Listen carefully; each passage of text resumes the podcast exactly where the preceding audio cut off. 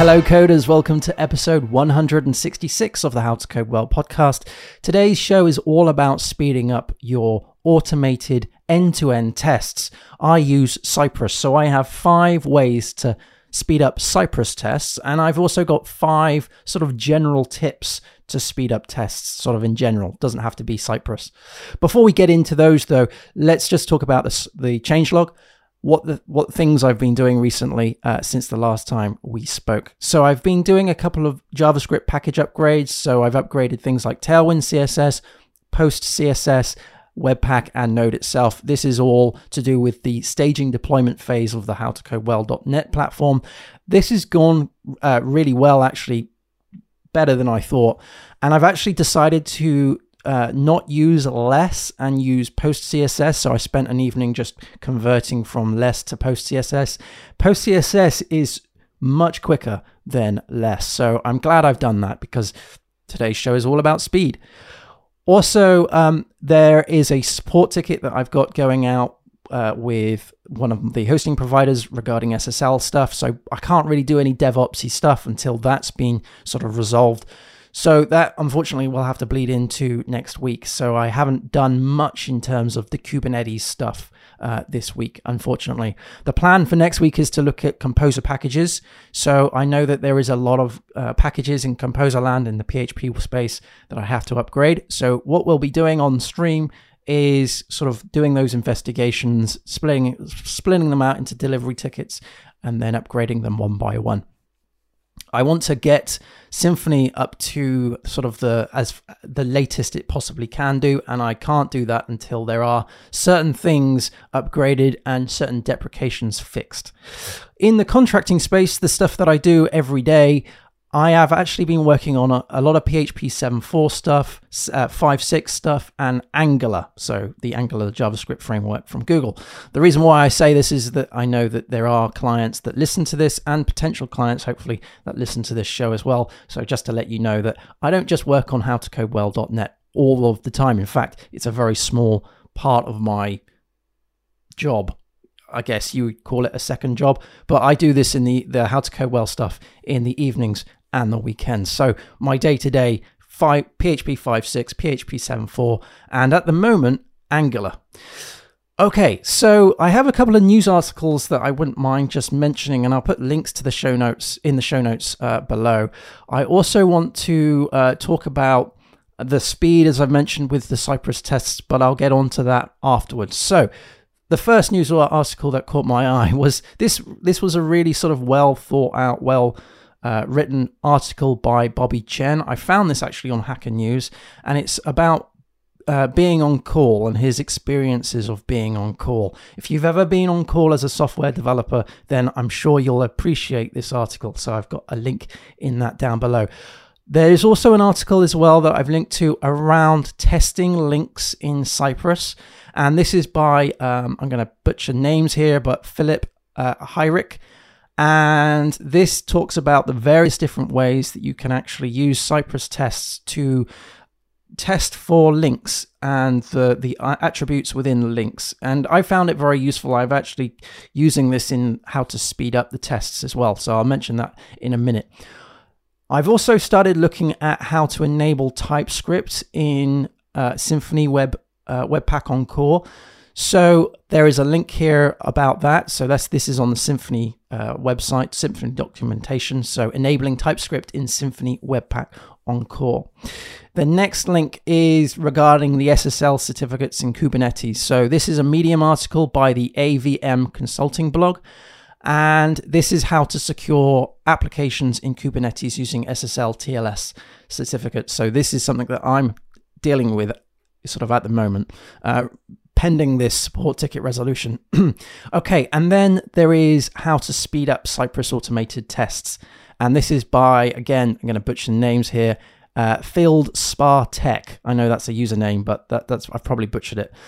So this article is very interesting, and it's actually the inspiration of this podcast episode because this talks about the various ways that they have used or, or improved Cypress tests to give them speed gains. So, without further ado, let's get into uh, the whole speeding up tests. And I've got a, a five point general sort of list of what of tips and, and tricks of how to speed up tests in general. And then I've got f- a, a list of five to do specifically for Cypress. So, the first one in general is to discover how slow your tests actually are. And I don't just mean how slow all of your tests are, I mean how slow the individual tests are. And then group them. So, you want to group them by a, a sort of a boundary of time. So, the tests that are that, that take longer than, say, 10 seconds, then and then another group that are tests that take longer than 20 seconds, and another group that take longer than 40 seconds. I suppose you would have to do it so it's like between, say, 20 seconds and 10 seconds, or between 40 seconds and, and 30 seconds, that those kind of groups. And then once you have those split up, you can then work at the probably the highest group first, and then just do it group by group by group. Don't just just sort of scattergun approach the whole thing. Uh, this works incredibly well when you have lots of tests and you you just don't know where to start. So having a sort of a, list of all the tests that are grouped within the the the duration range, I suppose, is a great way to then navigate your way through the improvements. Okay, number po- point number 2 is to don't speed up your tests if you don't need to. Now, uh, this is a bit of a weird one, but you don't have to think of it. You don't have to t- um, speed up your tests from the get go. Your tests should be giving you output that says whether things have passed or failed. And in some cases, those things can take very, you know, a huge amount of time. But if if those tests only run sort of once every evening, then there's no point in in in speeding them up. So only do this if you really, really need to. This can actually be a time sink. You to, to speed things up can actually be a time sink. And it really depends on whether or not you need to. So if this is an automated test app suite that runs in the evenings or in the night when everybody's asleep, then really what is the point? So only do this if you need to do this. Also, um, you wanna you wanna um, you want to improve. This is point number four. You want to uh, you want to take the sorry. You want to take the the the point that small improvements can actually over time give you a massive gain. So if you're running tests all of the time, so for every build you're doing um, automated tests, and you know that there are certain tests that do take a lot of time. If you can chip away at the small ones and say incre- and sort of decrease their time by a couple of seconds, maybe you know 20 seconds here, 20 seconds there, then over time this is actually going to amount to quite a lot of gain. You might think that oh, I've only just shaved off a couple of seconds on this test, but over time if you're if that test is running 10 times a day, then it's going to shave off a, a lot of time in the long run. And it probably isn't just you running these tests, right? It's probably other members of your team. So everybody benefits. Everybody benefits. Uh, point number five is only test what you need to and when you need to. So, for example, um, I mean, I should have split these points up into two, but hey, hey. So, only test what you need to. So, only test the things that have actually changed. Now, this is actually quite a difficult thing to do because often with an automated end to end test, you want to test all the things, but really you should only test all the things that have changed. And this means that your test suite is going to be quicker, right? Because you're only testing a select amount of things. And you can actually write some intelligence to do that. Uh, for instance, with GitLab runners, you can say there's the, the, there's the rules that you can use. So if certain things have changed, then run those particular test suites.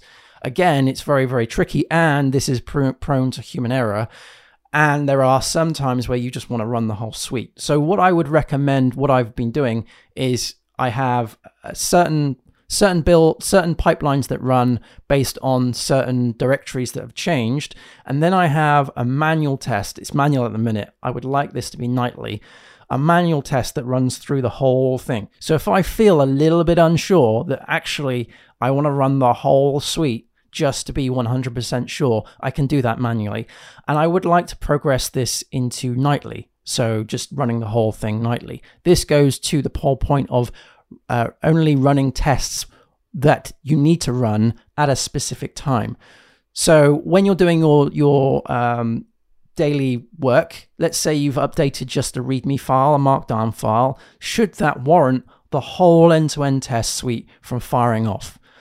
In my opinion, no, because all you're doing is updating documentation. You're not changing how the the code works, how the user journeys work. So that, in my opinion, doesn't warrant a full end-to-end suite test, right? You should only test what you need to test.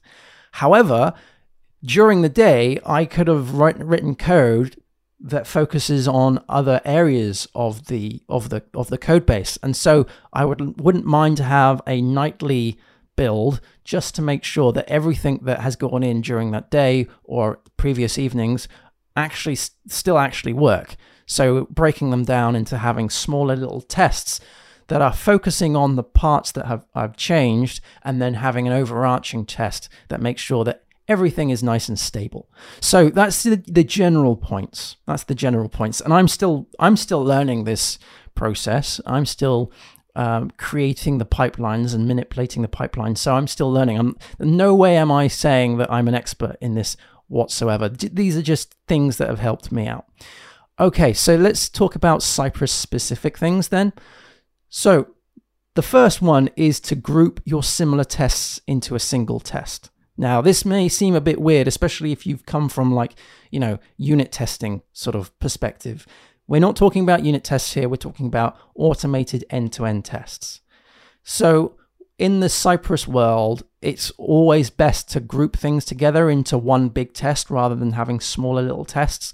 So, if you have a test that I don't know, focuses on a specific page, right, of your of your application, then use that test to also look at other things on the page, depending on the state that that test should be in, and check those as well. Rather than break those up into smaller little test suites, have or or spec files, have those as one large test. So you're testing on a page level rather than on a component level, right? and you do the whole thing sort of blah, blah, blah, blah, blah. So your test may be looking for many different um, assertions, make checking lots of various different things. This speeds up the whole process of having smaller little tests in Cypress because you have to load those. You know, there's there's the the Chrome extension, the Cypress GUI that needs to load. There's other things that Cypress does if enabled, such as the video encoding or vi- video uh, creation and screenshot creation and stuff like that. So if you're able to do this in a single test, then you bypass all of those things individually, which speeds up the test suite. Also, um, uh, separate your tests that don't need uh, state change. Um, that uh, let me rephrase this. So separate tests that don't need state, change state, or require a fixed state. So there's three things here. So separate your tests that don't need state. What do I mean by that? Well, let's say, for example, all you're doing is checking the links on the page. You're not clicking the links, you're just making sure the links are there and maybe the links have the, the, the, title in them. Right? So you're not actually concerned about the database. You're not you're not clicking links, you're not logging in, you're not doing those kind of things. What you want to do is group those together, and I don't this doesn't necessarily mean group them into a single test, but group them together outside of, so maybe put them in a different folder, what I'm trying to say here, and then tag them as, say, tests that don't have state or, you know, a better tag than that, right? And then run those, right? Run all of those uh, together. Don't mix them up with the ones that do require state or require changes to the state. So, what about the ones that require state? So this is tests that run that require, say, a user to have a certain account, right? So they need to log in. Tag those as, I don't know, require login or acquire, require accounts at certain blah, blah, blah, blah, you know, username, blah, blah, blah. And then run all those together, right? Run all those together in a in a in a separate. I'm going to say suite here, but it could be uh, a separate folder or something because they require the database to be at a certain state. Now, don't uh, replace the state unless you need to. So, maybe, for example, there is a, a set of tests that need to have the user to log in to, to, to have the the user's account to have certain values, right? But you're not changing those values in the test. You are just making sure those values appear in the application. So, what you want to do is not replace the database after every test. Yes, the chain the, the state is being read in a sort of a read-only state, but you're not having to rebuild the database each time. Each time. That takes a lot of time when you're when you're doing that. So you want to group those tests together and then you want to group the third thing and that is when you're actually changing state. So when you're when you're logged in as the user, so you've logged in at a given state, but you're also updating the user's profile. That is changing of state. Group those together as well. Maybe see if you can actually do a whole user journey in a single um, database, sorry, in a single spec rather than several different tests. So again, in going to my first point point of grouping similar tests together. So maybe if you've logged in as a user and your user journey uh, can actually go further than what it currently is, then do that rather than separate those user journeys out into smaller little user journeys. Maybe extend your user journeys to cover those kind of uh, other things. This kind of follows in neatly to the third point, and that is to pay attention to the before and after hooks, right? So there are uh, there's two things in Cypress that um, uh, you should pay attention to. The first one is the before, and the second one is the before after. Um, sorry, the first one is before, and the second one is before each. So, before, what does that do? So, anything in the before uh, function gets ran before the whole spec, before all of the tests within that spec file, right? So, it runs once and then the before each function is called every time or before every test. So every test. This is how I've sped up my tests a lot, and this and and, and the reason why is because I had a uh, the rebuild of data of the database was happening before every test. Every test when the state didn't need to change, when the state needed to be at a, at a given point, but it it doesn't matter if it's changed, right? So this is like point number uh, number two of the previous previous thing. So what I did then is I put that in the before hook rather than the before each, which meant that the database just rebuilt before the whole test suite ran. And then it doesn't matter if during the test I was manipulating and saving data if that data is not required in the next test below it, right? And then after that test, the, on the next test, there was another before hook, and that rebuilt the database there. So it only rebuilt it once, whereas before it was like rebuilding it five times, and I didn't need to do that. The before each, though, is really important because there are certain things that you need to carry over to the to the next test, or you can't carry over to the next tests, I should say, and that is things like uh, cookies and sessions and stuff. So logging in needs to be done on a before each. There's also after and after each. Apologies, I got confused about that back uh, a while, a couple of minutes ago. So there's an after, so that happens after all the tests have run, and then there is an after each that runs after each of the tests have ran. But I usually use before and before each to uh, to deal with state. Okay, and uh, the next one, so point number four is to disable video and screenshot creation on automatic builds. Okay, so if you've got a, a test suite that runs um, all of the time, right? So for every commit, every push, every merge, it's doing a whole end to end test on a certain thing.